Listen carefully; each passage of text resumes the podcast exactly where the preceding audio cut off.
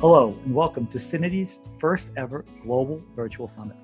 A summit is by definition a forum for us to convene in order to dialogue and share regarding a common cause. For this summit, we have brought together industry leaders, experts, and practitioners to discuss the role of data in the context of business, hence our theme, where business and data converge.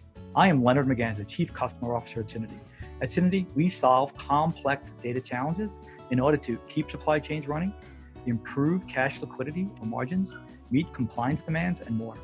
We are pleased to showcase a group of industry and business leaders from Unilever, SAP, Senzing, and some of our own Syniti experts to share and exchange their insights on data transformations, CDO perspectives, context computing, data management, why purpose matters, and even roundtables where you can help set the agenda. Our last session for the day is a live moderated session with some of our experts around the world from the US, Australia, South Africa, New Zealand, and Singapore. All of our panelists are practicing data experts and consultants and have extensive hands-on experience in businesses and public organizations through their digital business transformation, where business and data converge, the theme for our virtual summit.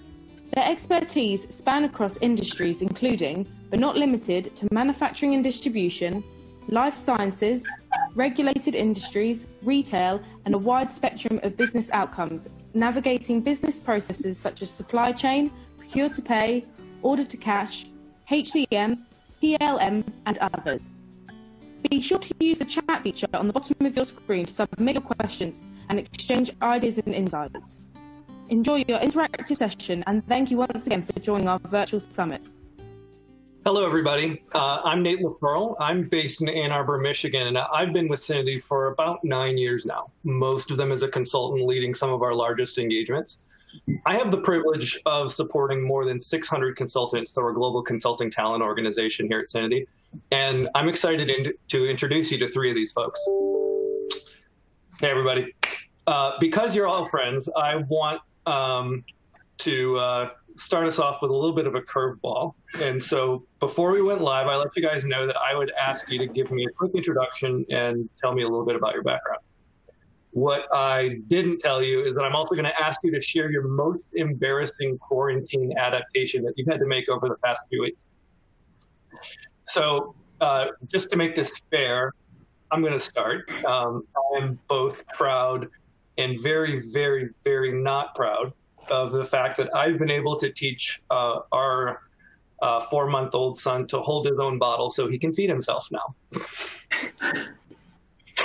so, on that note, um, let's start with Alyssa Sliney. Uh, she's a delivery partner and our global MDM practice lead at Syniti, and she's entering her 15th year with the company. Um, she's been really instrumental in growing our data governance offerings, and she is coming to us live from Massachusetts.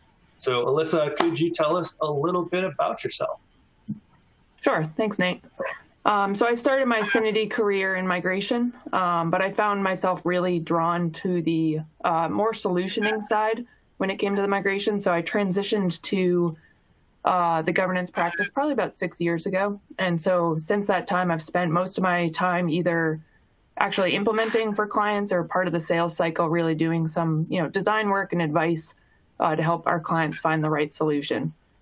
Um, as far as my most embarrassing modification, I'd probably say my uh, day-to-day hairdos, right? So I'm not on video too often. Today I've, you know, washed it, blow dried it. Uh, more often than not, it's in a top knot on the top of my head. Nice. Uh, so next up, we've got Katie Sheriff. She's a managing consultant, and she is an engagement leader for our company. Um, she's been with us for about 10 years now, and she's our resident globetrotter. So she's lived and led projects in South Africa and Singapore, uh, Great Britain, and Switzerland. And she is now coming to us live from San Diego. Katie, say hi. Hi. Um, I started my career uh, in data actually in 2007, but joined Syniti about 10 years ago. Um, I mostly worked on migration. Uh, I've had the pleasure of working with both Pedro and Alyssa in the past, which has been great. Um, uh, I focus uh, on those global system consolidations and mostly in finance, um, which is great because almost every company has finance. Um, so my most embarrassing adaptation, Um, I lived on a boat until just before the quarantine, and now I live in a house. So I, my whole life has changed. So um, I think uh, just having a whole big kitchen, and I've been baking a lot, which is dangerous. So I'm much more domesticated than I used to be. I've actually started baking too. I'm kind of embarrassed to say. uh, so, uh, and then finally, we've got the one and only uh, Pedro Cardoso. Uh, he's a delivery partner who's been with us for 11 years. You guys might be noticing a little bit of a trend. Uh, and he's led some of our largest Canadian engagements. He's an expert in the automotive and retail industries. And Pedro in Toronto, you're up. Thank you, Nate and team. So, um, like many, you've had a long career in IT. I've I've held many roles. I, I came out of university with electrical engineering um, and software engineering background, which I think made me hardwired for data from early on. Um, learning how to spell SAP in 1999, and you can check the bio. I did start when I was 10.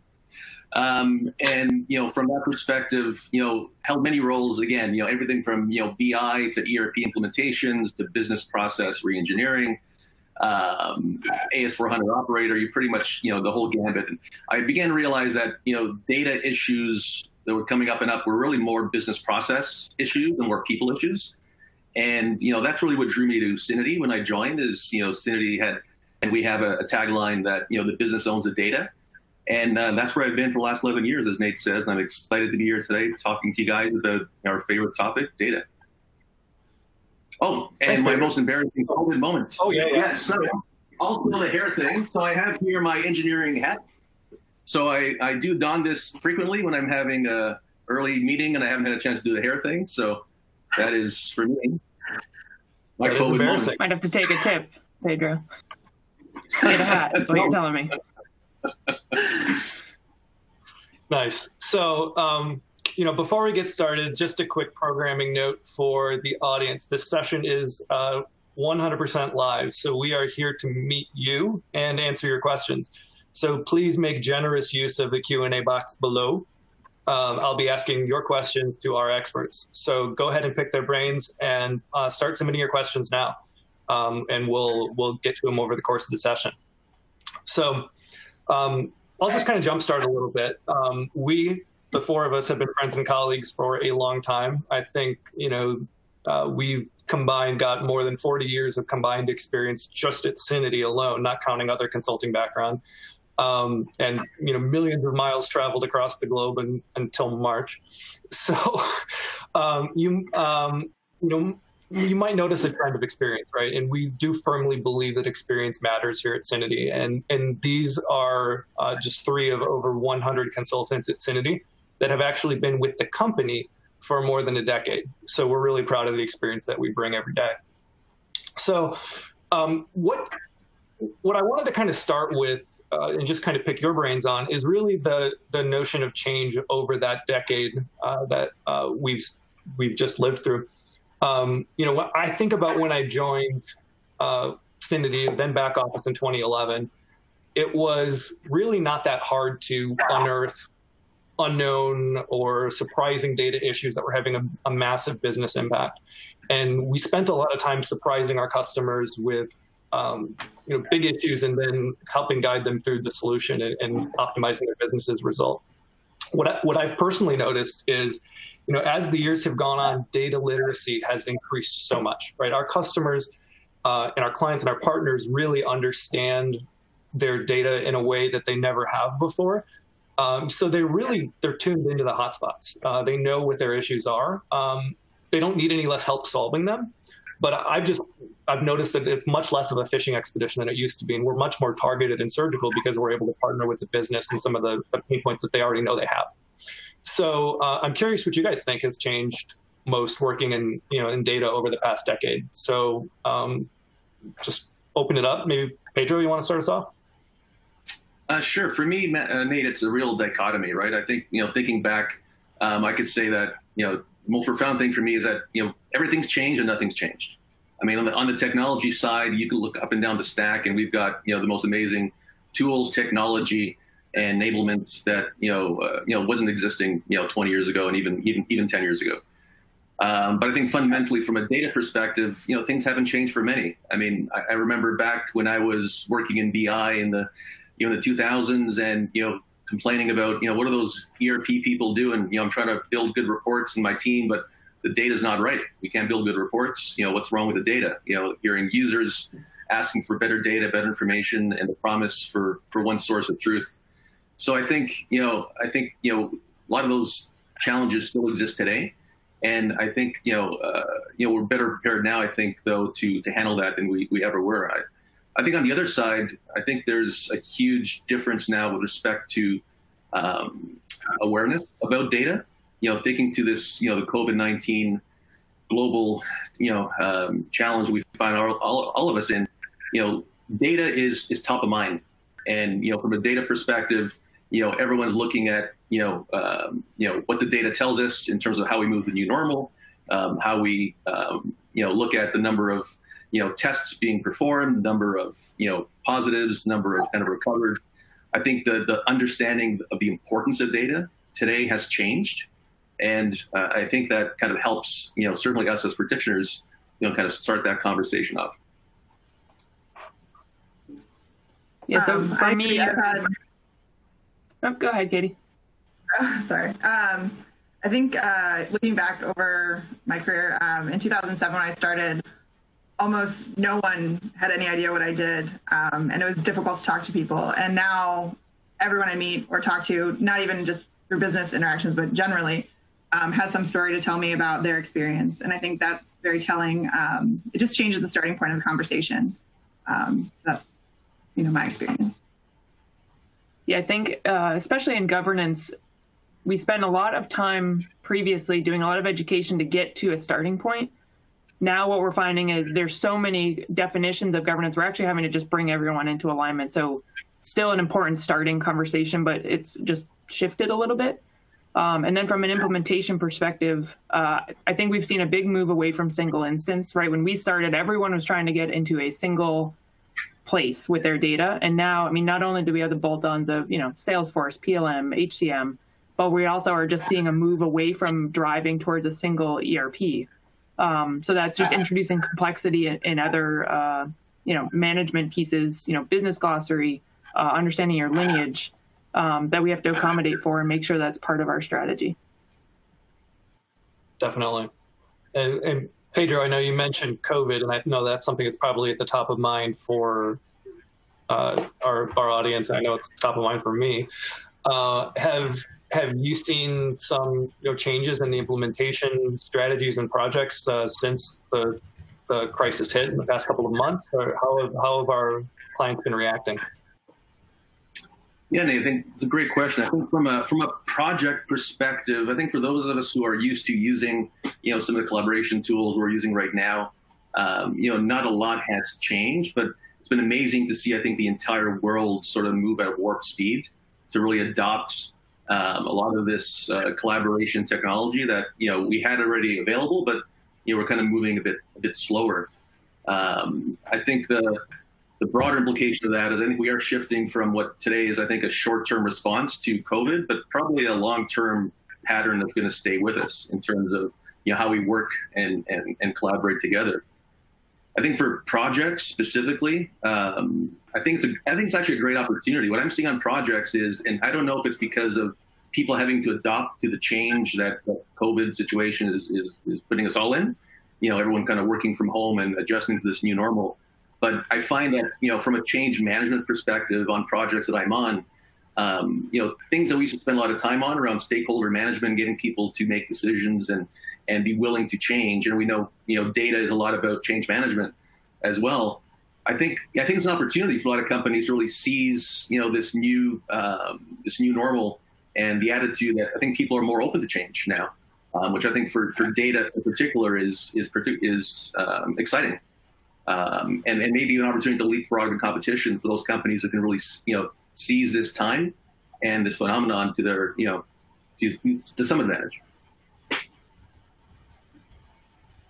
So one thing I'm seeing is uh, even a larger emphasis on ROI for efforts, right? And so starting with the end in mind is even more crucial now than it ever was before, right? You've got tons of budget pressure.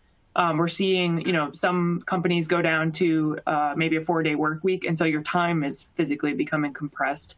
And so, any initiative you're going to take on or continue needs to have maximum uh, return on investment.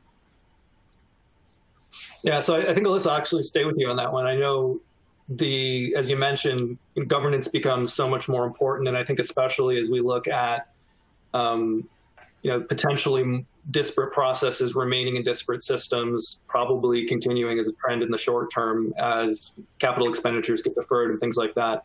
Um, you know, data governance isn't a new concept or a new uh, initiative, and I think a lot of companies have have made fits and starts in this direction, but maybe haven't gotten the momentum that they would have liked to. And I, I think those conversations are probably coming up um, all over again. And so, what are, I'm just curious what your what your thoughts are on that and, and how to really start off on the right foot there.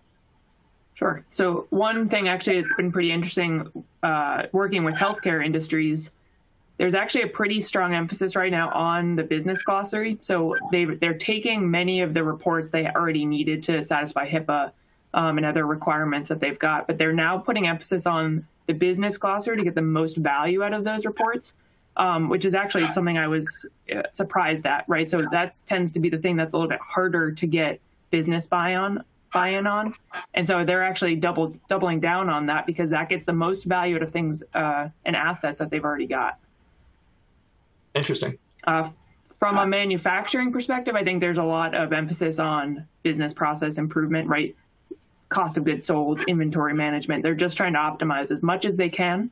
Um, so it's not necessarily new initiatives, I would say, but it's uh, emphasizing and tightening up of the processes that they've already got. Interesting. And, and Katie, I know you spent a lot of time in uh, in industries where it's maybe a little bit less manufacturing centric, and I know some of the challenges can be a little bit different when you're not um, buying things to make things to sell them. I'm, I'm curious, kind of what your what your experience has been there, or what you think some of the challenges might be for the uh, you know financial industries and others that might be more intangibly based. Um, right. Obviously, right now, um, the financial industries and uh, insurance industries are, it's obviously an unprecedented time for everyone. Um, from my personal experience uh, with current project I'm working on, um, it's a well established project. Um, we already were working remotely most of the time across the globe. So we haven't seen too much of an impact. Um, we're really in a very reusable, repeatable process um, that's been established, and so we haven't had too many um, challenges there. I think the um, you know, reporting and all of the, the the need for reporting and just access to the data real time is always important, and I think that that will come out as as you know one of the key takeaways is that you know the ability to report real time is is critical, um, regardless of how much data you have. And, and when we when we think about working in in you know finance and insurance and things like that, um, you know, what are some of the the specific data areas? Um, you know, is it things like you know reconciliation or, or volumes that, that drive the conversation? What what is really the the big governance driver in in those industries in your experience? Um, right. So, uh, from an insurance perspective, reconciliation is um, a huge uh, process. Um, insurance companies tend to have a significant amount of customization um, due to their actuarial calculations, and every company has, from the beginning of their company, they have their own uh, deeply embedded, customized calculations for for their way they define risk. Um, and that's how all the premiums are calculated. And so having the ability to um, define what information they need in order to make those actuarial calculations is critical for it to be correct, uh, for them to assess the risk properly and consistently. Um, so seeing those, um, uh, seeing that type of uh, information and and really make the reconciliation is a huge part of, of that. So. One thing I should have mentioned, Nate, Go ahead. Sorry, Pedro, go ahead. Uh, one thing I should have mentioned on the healthcare side, the, the other challenge I think they're seeing there, and, and I think it's similar to finance, is the data volume, right? The transactional volume, the amount of history that they've got. Uh, when I did a reinsurance program uh, project, they had, I think they had close to 100 years of uh, of history in some cases. um, yeah. the ability to get your hands on that data, right? So whether that's change data capture, whether that's you know using data lakes, you you need to physically get your hands around that data. With that kind of volume, it can be very uh, very tricky. Right. I think just building on you know what you just said, Al, you know, Alyssa, as well as as Katie, you know, amidst all those challenges, right? I think you know there's also the ruthless pursuit. I mean, certainly in automotive and in retail, where I tend to spend a lot of my time in the last few years, is standardization you know, we heard Rahul earlier, kind of in the summit, talk about you know the importance of standardization. Uh, everyone's looking at you know, think about customer, think about customer experience. People are looking really to to unify, regardless whether they're on one system or many systems. As Alyssa mentioned, you know, it's the you know, there's a myth. The, the myth of you're going to move to one ERP is no longer the case. You know, SAP's done a, a fantastic job of digital core, but they've also made it interoperable with many other systems. So you know, just getting that view and, and how to get that consistent view of, you know, whether it's a customer, whether it's a vehicle, whether it's a, you know, relationship across the entire kind of you know, life cycle of the, the uh, relationship they have with the customers is, you know, something that's really dominating at least a lot of conversations I'm having. Yeah, and so Peter, I, I know you you do actually spend a lot of time um, with the the C-suites, uh, in particular CIOs, talking about data quality and how you know those outcomes are uniquely tied back to data. And, and what do you find is top of mind for those folks? Um, you know, what is what is the most impactful uh, steps that they're taking or, or counseling us on? It's a great question, Nate. I think if I could, you know, pick just one thing, is we're talking a lot more about, you know, really how to manage the organizational um, knowledge around data. I think you know a lot of CIOs, a lot of companies, they've spent you know enormous amounts of money um, on data-related initiatives, um, but they've often found they've done that you know maybe more in silos, maybe more you know aligned with specific projects, and now they're looking to see what can they do more holistically to make sure that you know data is managed consistently, regardless of you know application or process area or you know Sam, you know Bill, Tom, or Jerry, um, who've been with the company for 30 years and just just know how to do things, right? So, you know, getting that tribal knowledge out and and you know really having a lot of discussions about you know how we you know um, you know at Syniti we we talk about that lifecycle data and, and, harnessing that information. So you know really about how to make sure that you know that knowledge that's being um, you know um, being collected, being created is is available for all the other initiatives as well. Because you know, again, you fix something around data, you know, um, in one area, it's going to pay dividends everywhere else, right? So, you know, for me, that's one of the biggest conversations we're having is is how to actually take more of a knowledge and holistic approach to uh, to data. Yeah, I think Alyssa, that's probably something that, that comes up quite a bit on the governance space, especially when we're when we're kind of helping with that transition from a migration to governance, um, and, and really how how how to emphasize that um, that tribal knowledge reuse and and basically establishing those business rules as assets. Yeah. So uh, really, any any time you're working with data, if, if you should be thinking about that as an asset producing effort. Now, migration is the best example of that, right? So you've got mappings, you've got the tribal knowledge, you've got the load programs, right? All of those really need to come out of those programs. Uh, what I, I, still am continuing to see today is there's not really that transition plan, right? If you don't start that way, the project, right, you need to have additional, you know, let's call it a week to do, you know, readouts and movement of that knowledge into wherever you want to take that to the next level with governance. Um, that really needs to be part of the plan from the start. Um, but that's really true for any data initiative, right? Not just a, migration. Makes sense.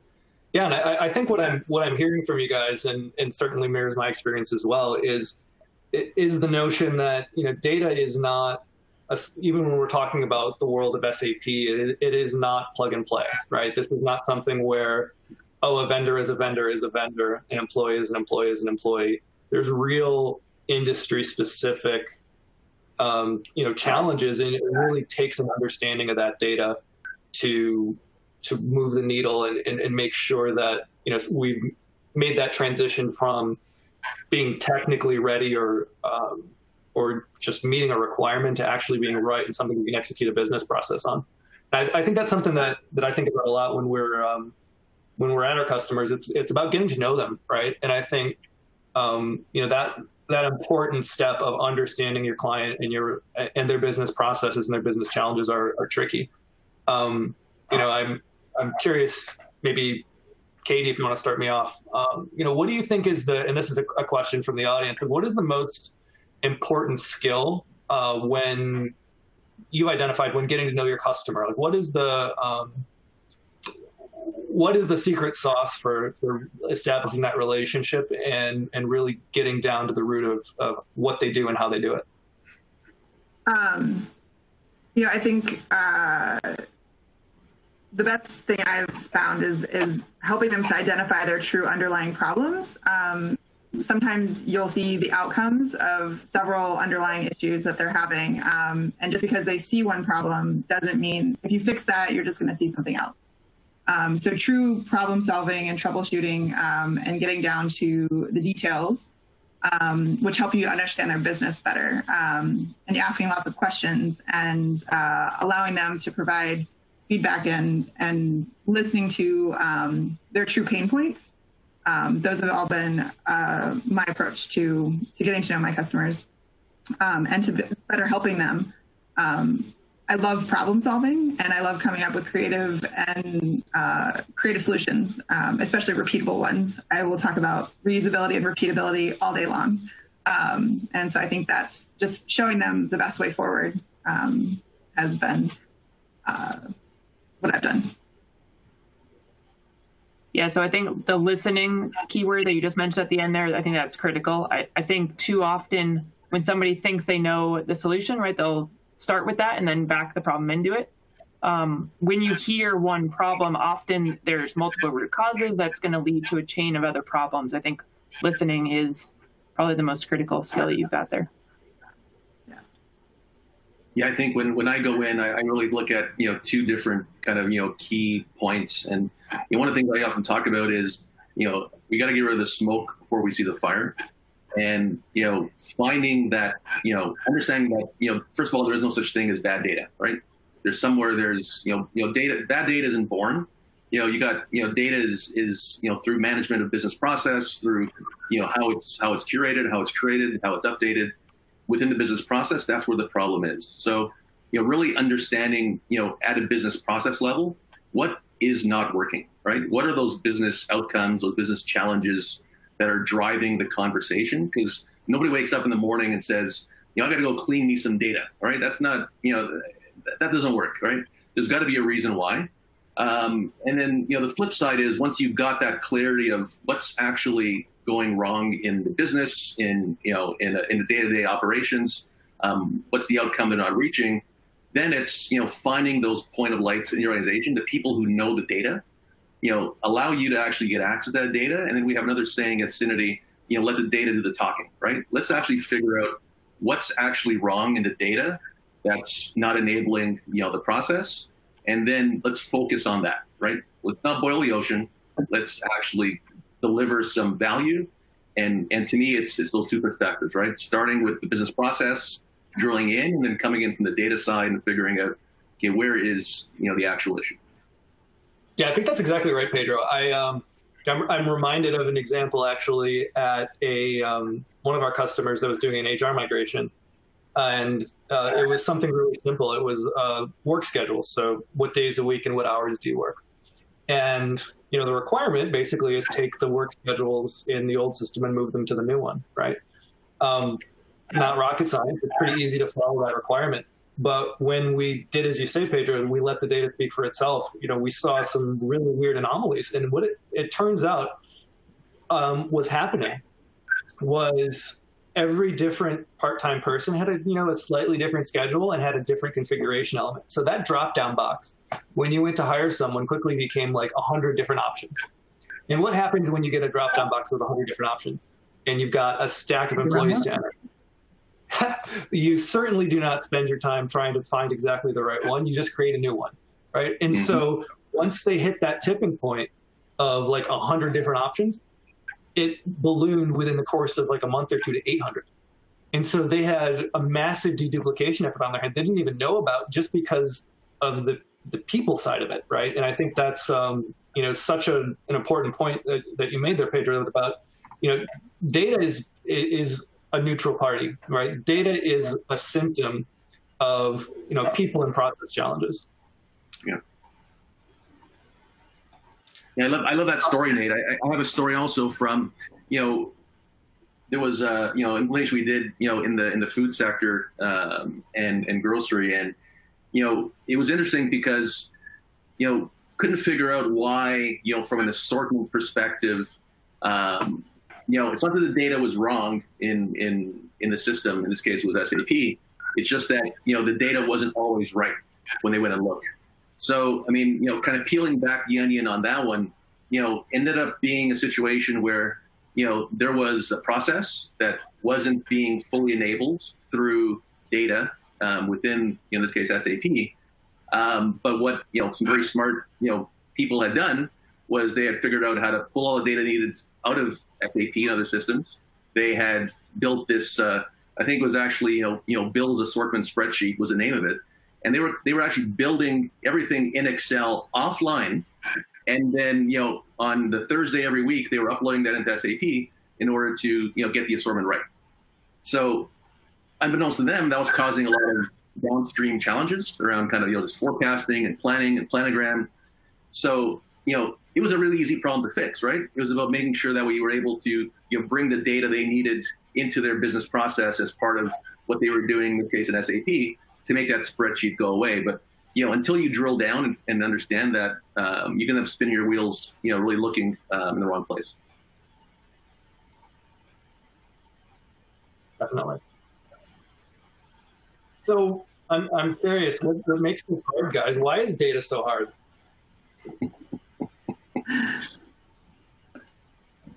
so I think Jeff, I think Jeff uh, spoke to it pretty well earlier, right? The idea that it's contextual. Um, I think he used a good example earlier, right? A vendor is not the same across all you know companies. Vendor's not even the same within a company, right? So how the finance department talks about a vendor and how procurement talks about a vendor are, could be two totally different things. Um, so you're right. Data is a symptom of of other things, right? The people that are involved, the process uh, that surrounds it, and without all three of those components right making sense of it all uh, you know it's just not going to work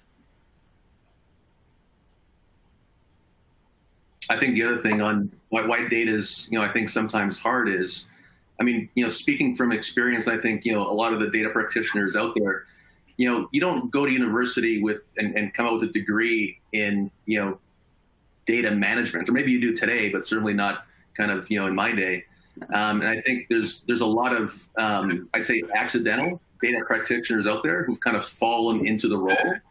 I mean, you know, every company I walk into, every conversation, every project I'm on, there's always that one person that says, I'm in charge of data, but I don't really know what I'm doing.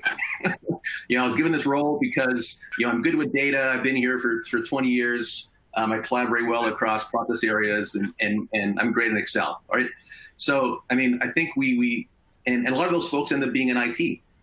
So I, I think the um, why data is so hard because I, you know, certainly, you know, not putting words in, you know, in Katie and, and Alyssa's mouth, but I think, you know, as an organization, we don't believe data is hard. We believe data is actually easy, right? It's really the people and process side that we focus on um, because, you know, the data, well, again, you know, tends to take care of itself once we know what, uh, what needs to be done. It's, it's really not that hard.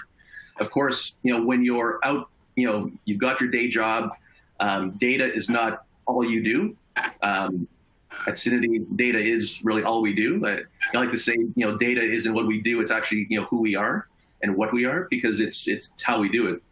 So I, th- I think that's part of the challenge, and I think as practitioners out there, we need to do a good job educating, you know, within organizations across, you know, within organization, you know, the importance of, you know, not just assuming that IT or individual, you know, um, can make those decisions and know what needs to be done, it's really about that partnership with, you know, we'll, we'll say data experts, even though I don't like the expert word, but you know, the folks who understand, you know, what it's going to take holistically to uh, to solve those data problems. And I think that's part of what makes data hard.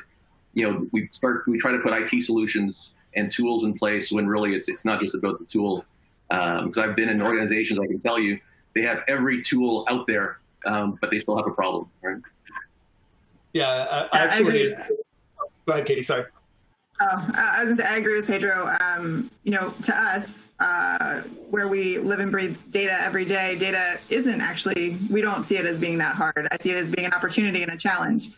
Um, one of the things when I go into a new client, I like to say, I'm here to help. I'm here to make this easier. Um, it's a skill that we've acquired, and and it's working with IT, working with the business, being that translator for, you know, understanding what IT needs and understanding what the business needs. Um, so that's what I think um, is one of my favorite parts about my job is is making someone else's life easier because it is overwhelming um, and it is challenging. Um, but we are here to make it easier, and and that's why I enjoy um, you know the problem solving sessions with the business. So, what do you think are the biggest challenges, or I don't want to use the word mistake, but um, missteps maybe that um, that companies run into as they start a data initiative and as we as we help like what are the common the pitfalls there? Something i see almost every time um, almost every time i start a migration project um, someone comes to me and says well the data it, it, the data in the system is not good. Um, we can't use it. And i i typically ask i say do you run the business on that data today? And i've never gotten a no on that question and so I think it's, uh, you know, and that's where we have to start. We have to start with what they're using. What are they running the business on today? Um, they need to leverage what they have um, and not try to rebuild or restart because they'll just be stepping over themselves. Um, and it's to grow and nurture that data that they have before, um, you know, don't just throw it away. There's always value. And back to Pedro's statement, there is no bad data. So from a governance perspective, I think siloing the IT and business sides, and I think I've seen that in migration as well, right? The idea that IT will get the data most of the way there, and then the business just shows up at the end and validates it. Um, if you know, if, when you take that approach, guarantee you the business is going to come in and they're going to validate it and say this is all bad, right? So no bad data, but how you got there from end to end, the processes that created it beforehand Right now, the business is seeing it in light of their new system, you know, wherever it's going. Um, if you keep those two things separate, you're never going to get the results that you really need uh, to operate as a business. And and it carries over to governance, right? If you design tools to manage your data that don't involve how the business really uses that data, those tools are just not going to be successful. Yeah, I, I think of um, our, our chief customer officer Leonard has a, um, you know, one of his many repeated phrases is is this notion that you know when you treat data as an IT problem, you can write a spec and code to the spec and code it perfectly and still code it perfectly wrong, right? And I think that's the um, the pitfall that I that I see a lot, right? Is you can say that everyone's name should be Mickey Mouse in the spec, and we write that code, and it'll load perfectly and be technically perfect you cannot run your business on that, right? And to your point, Alyssa, it's about you know what is the new system actually going to need um, to drive real business ready data, um, and how do you get from that step of meeting requirements to being actually business ready? That I think is is challenging. I, I think you know you you made a good point um, that uh, about the you know IT handing off data to to the business. And it's interesting because I think, you know, when customers bring us in, a lot of times it's the business that brings us in um, as data experts. And uh, I'm curious, um, and this is a this is a jump ball to any of you guys actually. Uh, you know, with data is considered technical. Why is it the business that, that calls us? Do you think? Well, I can jump in on, on this one and take the first stab at it. I, I think, you know, Alyssa made the point earlier as well that you know, I think you know a big mistake that a lot of companies make is they do treat their um, IT and data, well, they treat their data projects as IT projects, and they also tend to time box their data activities as if you know data is something I need to do now in order to go live, and and you know the the irony is, you know, that's not true. It's you know data is actually something you need to do every day, and it's not just to go live. It's to make sure you've got that right behavior um, within your organization so that after you go live, you know, you're still going to be okay, right? It's it's like, you know, if you just went on a diet every time, you know, you hit a certain, you know, number on the scale, you know, that doesn't work, right? You got to, you know, figure out what is that kind of lifestyle change that's going to make sure you can kind of maintain that, that ideal um, kind of weight that that you want. So um, I think Nate, to kind of your your specific question, um, I think it's it's really about um, making sure that when we look at um, the projects across um, a company spectrum, that you know we're not just focusing on you know the project itself and what the outcome is. It's what do we need to do around data to make sure they're sustainable.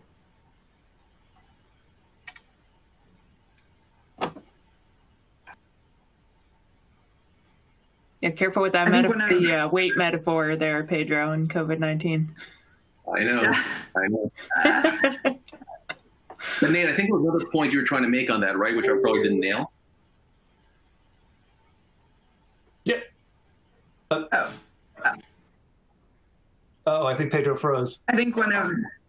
Oh, I think one of the other points um, along those lines about why does the business bring us in when it's a lot of times an IT problem is that the business feels the pain on a day-to-day basis um, run their processes properly because they're missing things and and they're asking IT, but it doesn't hurt IT. They just it's a ticket, um, and it's in a list of things to do. Whereas someone can't do their job, um, and so that I think that's one of the reasons why. And it goes back to kind of what I was saying about um, you know coming in to make the job easier, being able to bridge that gap between IT and the business to um, understand processes.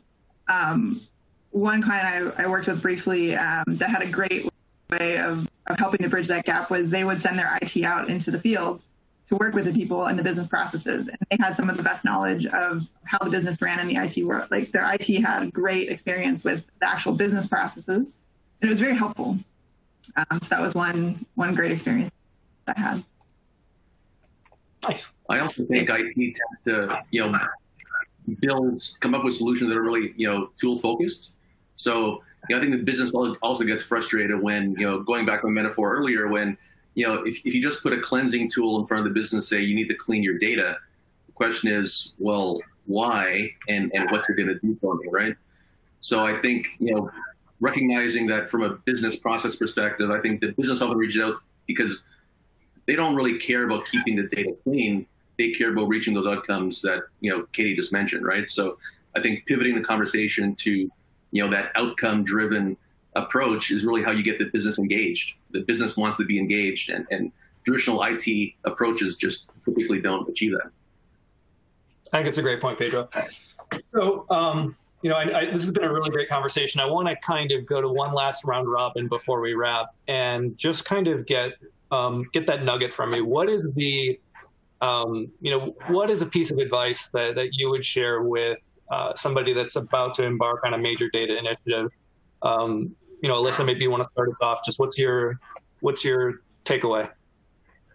Sure. So uh, data governance at this point, right? It's a box everyone knows that we should be checking, right? I think there's a thought, a lot of thought pieces around it. There's a lot of research around it.